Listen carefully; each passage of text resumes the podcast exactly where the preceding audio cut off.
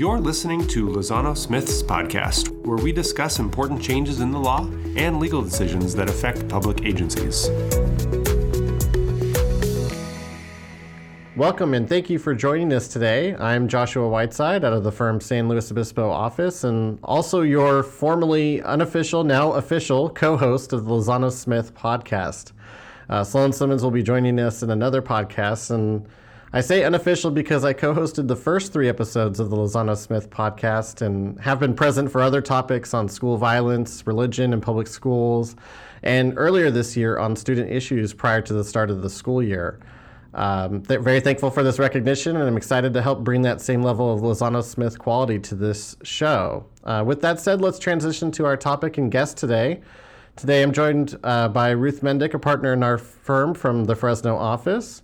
Uh, Ruth is a co chair, along with me, of our student practice group and has been instrumental, along with a great support team we have here at Lozano Smith, in keeping tabs on the changes occurring through the legislation uh, during this last legislative session.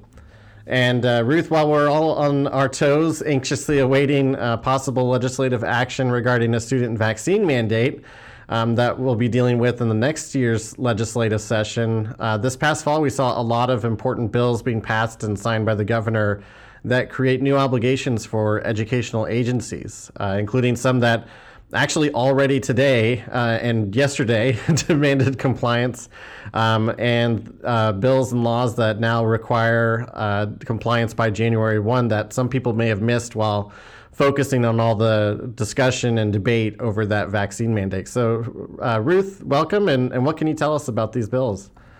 Thanks, Josh. Yeah, we just thought it would be helpful um, to kind of uh, touch on the uh, topics that have been working their way through the legislature. Uh, obviously, uh, we've all been kind of distracted along this last year uh, with all the COVID legislation and the executive orders and other things that have been coming down the pike. And so we just thought as we're going into 2022 that it would be helpful to um, go ahead and touch on, uh, highlight those things that are most important um, for the new school year. So um, the first thing we're going to look at is um, a couple bills that talk about the uh, attendance, um, the excused absences for students. Um, and you know, generally these are covered or listed in um, 48205 of the Education Code. Um, and the first bill is Senate Bill 14, and that expanded the uh, definition of illness as an excused absence to now include um, absences for the benefit of the pupil's mental or behavioral health.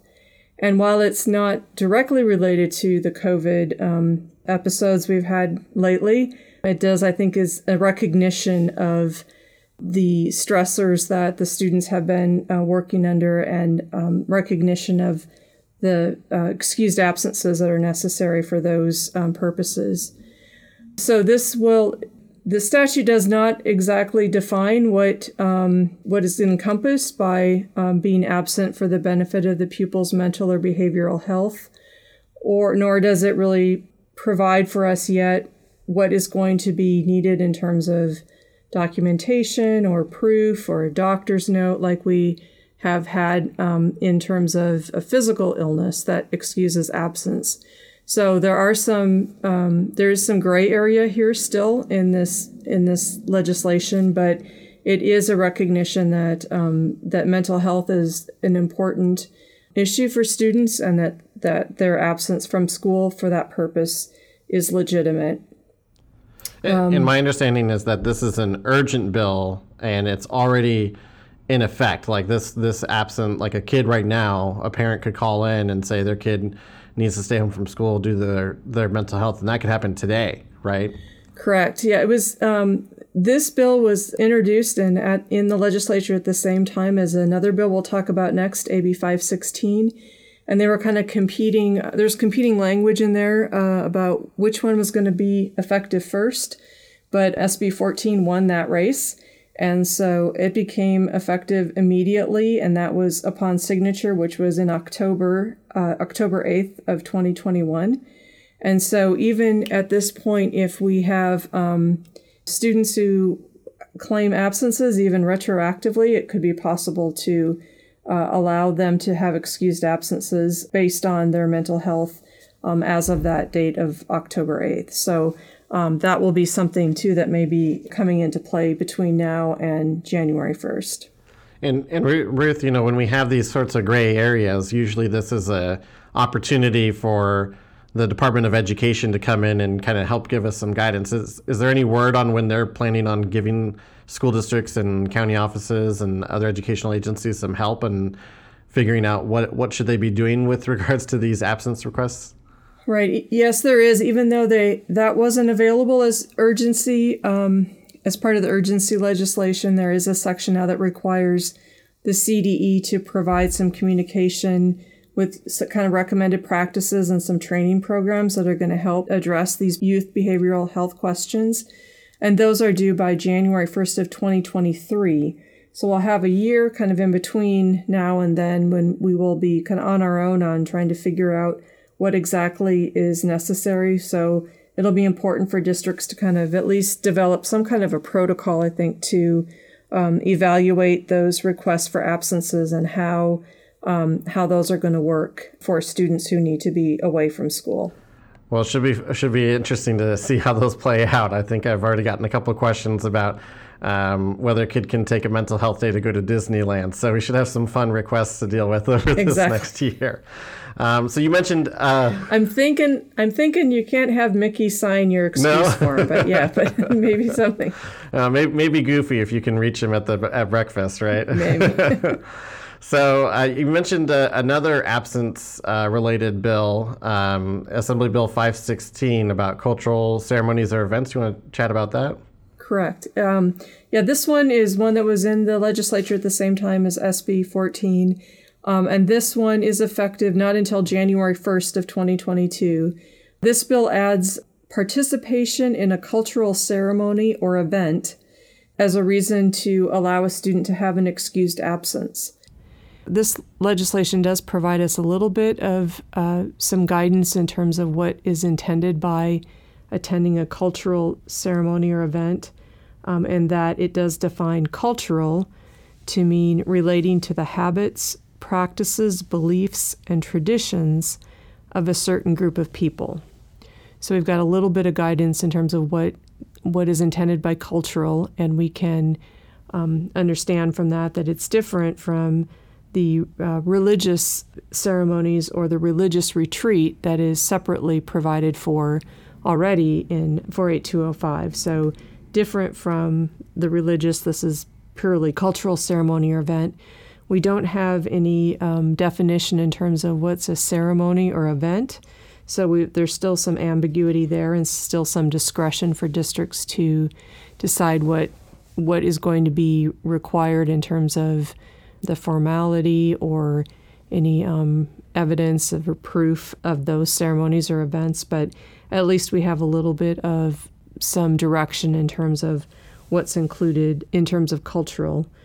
Um, districts will have to provide some kind of outline or guidance in terms of what the parameters are going to look like. So they've got some consistency um, throughout the district on how they're going to handle that. And perhaps, you know, when the audit guide comes out, the um, auditors will have some insight too as to what is going to be required in terms of authorizing the, uh, these absences and allowing them to be excused absences. Right, and that that audit guide will be interesting, especially in light of all the independent study changes. And I um, am expecting that we'll be having a separate podcast uh, later for for our listeners on that particular topic once we have that information. So stay tuned for, for that. But moving on to another law that's been passed, um, my understanding is that we have a new 9 11 uh, related bill, Senate Bill 254. We do. And this is Senate Bill 254. And th- this doesn't impose a requirement on districts, but instead encourages schools to observe and conduct suitable um, exercises or um, events that commemorate uh, the events of 9 11. Uh, if they fall, the legislation says if it falls on a school day. So I don't know that they're prohibited from doing something if it is not on the school day, but um, at least the encouragement is based on those days that 9 11 is a Monday through Friday. In 2022, September 11th is a Sunday, so we'll have an extra year to kind of figure out what we might want to do for those exercises if, um, if that's new to the district. Of course, some schools do something already and have been doing that, uh, so it may not be new for everyone, but the idea here is just to encourage that participation and that recognition if districts aren't already doing that. Right, and and so this would be a day of observance, uh, not specifically a uh, holiday uh, that they would have to um, honor.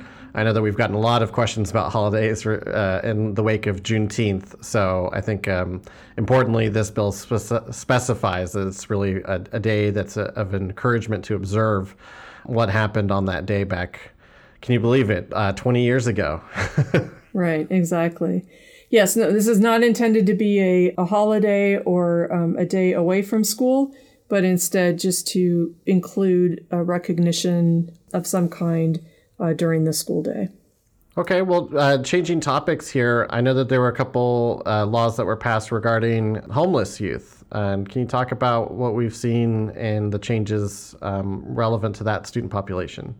Sure. The um, again, there were two bills that related to homeless youth, and one was urgency and one was not. The urgency uh, bill was AB 27, and that added language to the education code and requires that districts include the homeless liaison contact information on the district's website and include particular information about homelessness and their educational rights and resources on their website. So, again, this is just kind of a recognition of wanting to get the information out, co- connecting with homeless youth, and letting them know what rights and resources there are available to them. So, that was part of the urgency legislation that uh, if districts don't already have that info included on their website, that they should be adding that so it is included there now.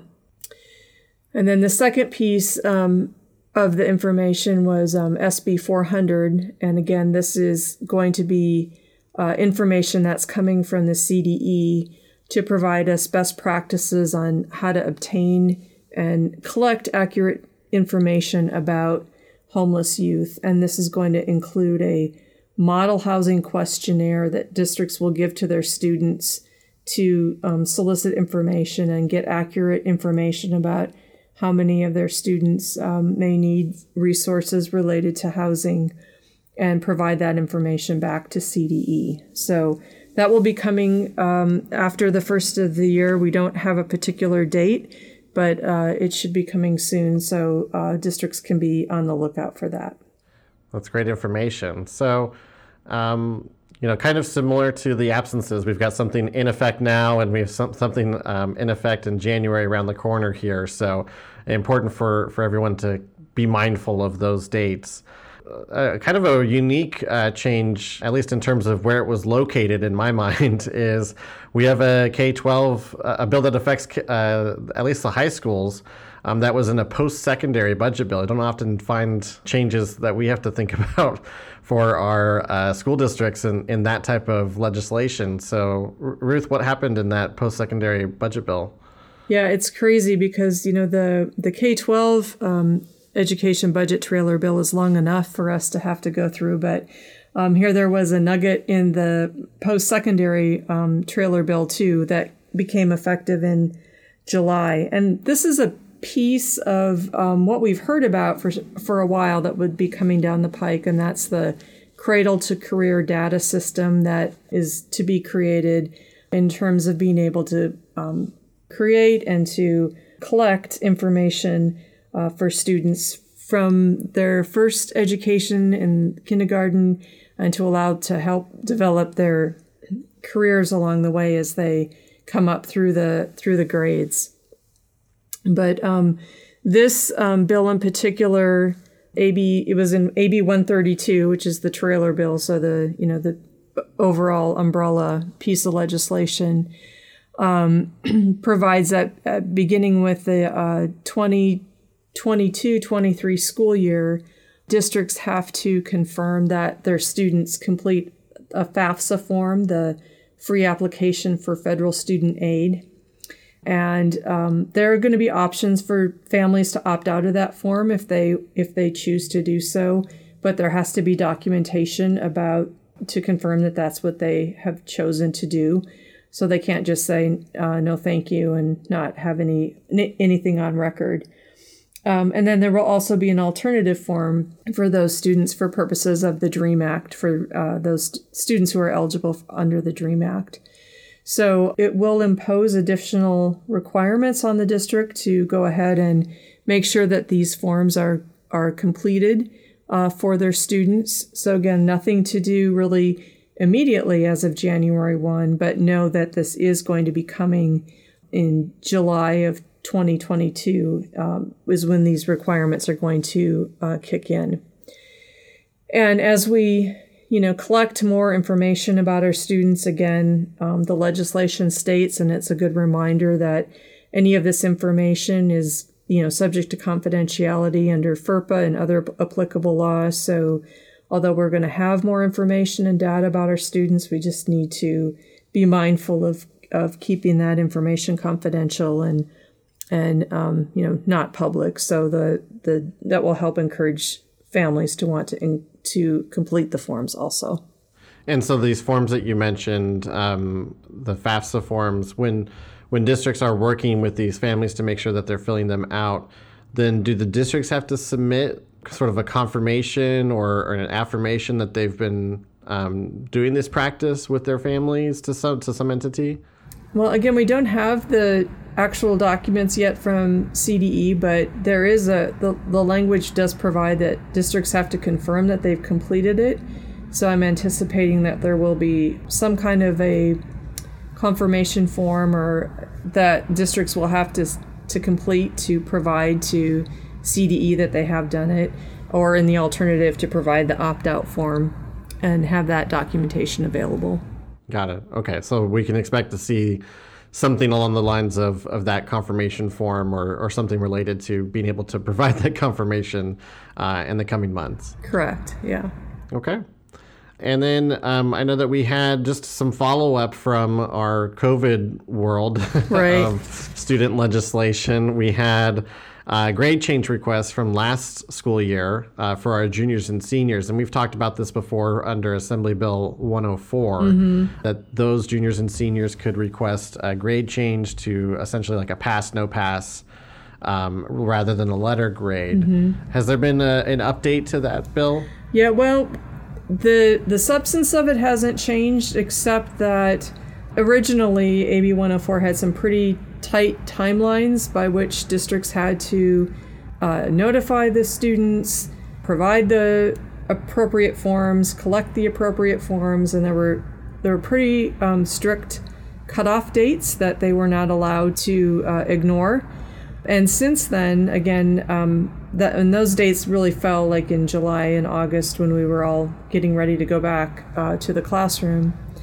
But since then, uh, there has there has been um, legislation that has extended those dates and allowed districts to, in their own discretion, extend the deadline after October 1st, 2021. So, although we don't anticipate that there's going to be a big rush of uh, requests, I mean, it's potential that um, students could come back if the d- district did want to allow them that discretion and ask for their grades to be changed. Again, though, it, w- it only applies to grades during the 2020 2021 school year. So the student can come back, you know, and say, you know, so- something's not going well this year. They can't use AB 104 as a reason for changing that grade to a pass, no pass. But if for some reason um, they'll claim they didn't hear about it, or for some reason they think they're entitled to uh, a ch- change in the grade.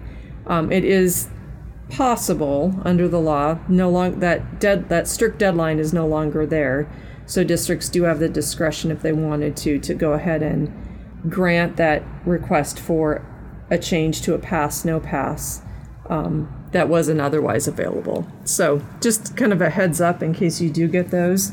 Um, the answer doesn't have to be no. It may still be no, but it doesn't have to be no, um, depending on you know what the circumstances might be. Right, and specifically, you said just to reiterate that the substance hasn't changed, so this would still be related to last year's, uh, last school year's juniors and seniors, not um, a, a, something new for this year's uh, juniors and seniors. Correct. Okay. And and also just to note too, like there are other pieces of AB 104. There was the parent initiated retention piece, and then there was the um, in, you know the exemption for the juniors and seniors to be exempt from district requirements that were higher than the state requirements. Those haven't been uh, reignited. They're still they're done. Um, so it's just this um, potential of the discretion for the uh, grade change that may may come up again. Okay, Ruth. Well, I have one last topic that I think we should talk about before we uh, let people go back to whatever they're doing, uh, celebrating for the holidays or driving. Uh, moving on to another podcast uh, is a pretty exciting topic of ethnic studies uh, course.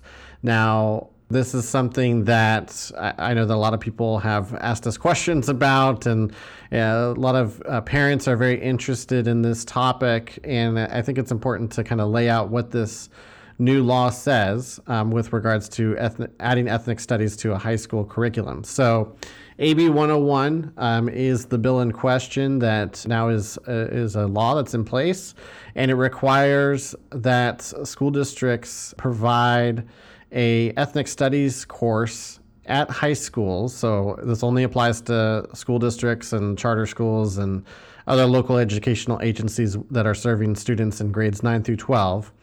It requires them to provide a high school ethnic studies course commencing with the 25 26 school year, and then that will turn into a high school graduation requirement by the 29 30 school year.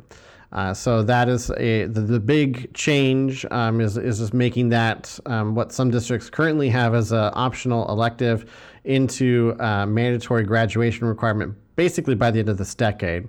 Now, the bill uh, does expressly authorize local educational agencies to require a full year course at their discretion if they want. And one of the questions that we get is, well, how do we put this this course together? So there's actually several different ways that LEAs can develop their ethnic studies course. They can develop their own course based off of the CDE model curriculum that was just adopted by the State Board of Education earlier in March of this year. They can offer an ethnic studies course that was taught as part of a course approved under the A to G requirements of University of California and California State University. They can also utilize an existing ethnic studies course that they're already offering. And uh, so that's something that if districts already have a program up and running, uh, they don't need to create a, a brand new um, curriculum or course. Um, but they certainly, you know, maybe want to revisit and, and think about, you know, as materials get developed by other districts, you know, whether there are going to be updates that are needed before we get to the end of the decade and it being a graduation requirement. And then finally, um, the other option that LEAs can utilize to develop this course is uh, by creating their own brand new uh, developed course that is not necessarily based on the model curriculum, but it's something that is uh, locally designed and approved by the governing board over the course of two public meetings with an opportunity for public input. So basically, like a public hearing requirement, and to some extent, and the content of that curriculum has to be pretty specific. There are some pretty specific requirements, including making sure that it's not promoting a religious doctrine. It is not um, promoting any bias or bigotry or discrimination against a group of people or person based on their uh, protected characteristic. And the goal of ethnic studies curriculum should be to kind of be a, a, a deviation from things that we might see like with AP Euro um, and sort of the more European centric focused teachings of uh, European history and US history that we already see in high school courses. Um, so this is uh, designed to try to look at other cultures, other backgrounds, um, but ultimately it, ne- it still needs to be appropriate material for all students of all races and all backgrounds. And so this, this sort of balancing act um, it can be tricky if you're developing locally. Um, and so there are districts that I know currently that have this uh, curriculum on the books that they've developed locally. And so you you know as you're listening in, you may want to reach out to those who have been implementing this successfully so far, um, or you can reach out to our offices and and walk through that process with help from one of our attorneys. Uh, Ruth, did you have any other comment on AB 101? Well, I was just curious if there's any um, any prediction or any uh, thing that we may be waiting for from CDE. Will they provide us any additional guidance on what needs to be included in this studies, or will they provide a curriculum for us that districts could adopt on their own? It's a good question. You know, typically at the high school level, you know, there's not a one size fits all curriculum um, provided for courses. Right. So we may not see that from from CDE, but I imagine that we might see some guidance on how to develop that course in a in a meaningful way. Um, and so they may provide like a roadmap for how that might get done and whether maybe the board should create a, a subcommittee or or have a parent stakeholder group that is opining on the materials beforehand. I could I could see things like that being suggested, um, if not also included in subsequent um, cleanup legislation mm-hmm. prior to this becoming a, a, graduation requirement at least. Do we anticipate that um, publishers will be preparing textbooks that would fit this curriculum that districts could look to and evaluate on whether or not they want to adopt those textbooks? I, I, imagine so. You know, I, I, I think there is, uh, you know, if this is going to become a high school requirement, there's definitely going to be a desire to uh, sort of plant your flag, if you will, mm-hmm. as being a, a leader in in this in this arena. Um, and certainly, th- there's a lot of benefit, I think, in having an ethnic studies curriculum that is maybe going to appeal to a um, you know certain broad set of the community, and, and, so that is something that may be of interest to, to some uh, educational agencies. So I imagine that there will be different uh, takes and different approaches taken by publishers on this, and uh, I I could see them definitely marketing to, to certain clients, uh, marketing to certain districts uh, mm-hmm. throughout the the state on right. that. Very good. That'll give us something to look forward to for next year. yeah, as if uh, next year wasn't going to be busy enough. Right. Well, well, thank you, Ruth, for your insights and your your time today. Uh, like I said at the start, you know, we're we're all kind of on pins and needles waiting for uh, the big news on that student vaccine mandate. You know, as of right now, we don't have a, a law in place that is clearly telling us what exactly that change is going to look like, but at least with these bills and new laws, you know, our our, our educational agencies are are always having to be ready for change these days. So um, these are just a handful of, of, of additional changes, and we hope the bringing them to your attention today um, as a listener will will help you identify and make some changes quickly to get into compliance. Um, of course, the best way to, to make sure that you're in compliance is to sign up for our firm's client news briefs and listen to our Lozano Smith podcast. We also encourage you to visit our podcast page at lozanosmith.com slash podcast to find links and additional details on some of the topics we discussed today. Uh, additionally, please subscribe to our podcast so you don't miss an episode. Our next couple of episodes should be a lot of fun, uh, discussing that COVID news and related legal challenges and the new mandate. Uh, for Ruth and myself and all of us at Lozano Smith, have a safe and happy holiday season. And until next time, take care. Bye. If you have any questions about this topic, please contact the hosts of this episode or an attorney at any of our eight offices throughout California. Be sure to subscribe to our podcast on iTunes, Google Podcasts, Spotify, or wherever you get your podcasts. As the information contained in this podcast is necessarily general, its application to a particular set of facts and circumstances may vary. For this reason, this podcast does not constitute legal advice. We recommend that you consult with your counsel prior to acting on the information you heard.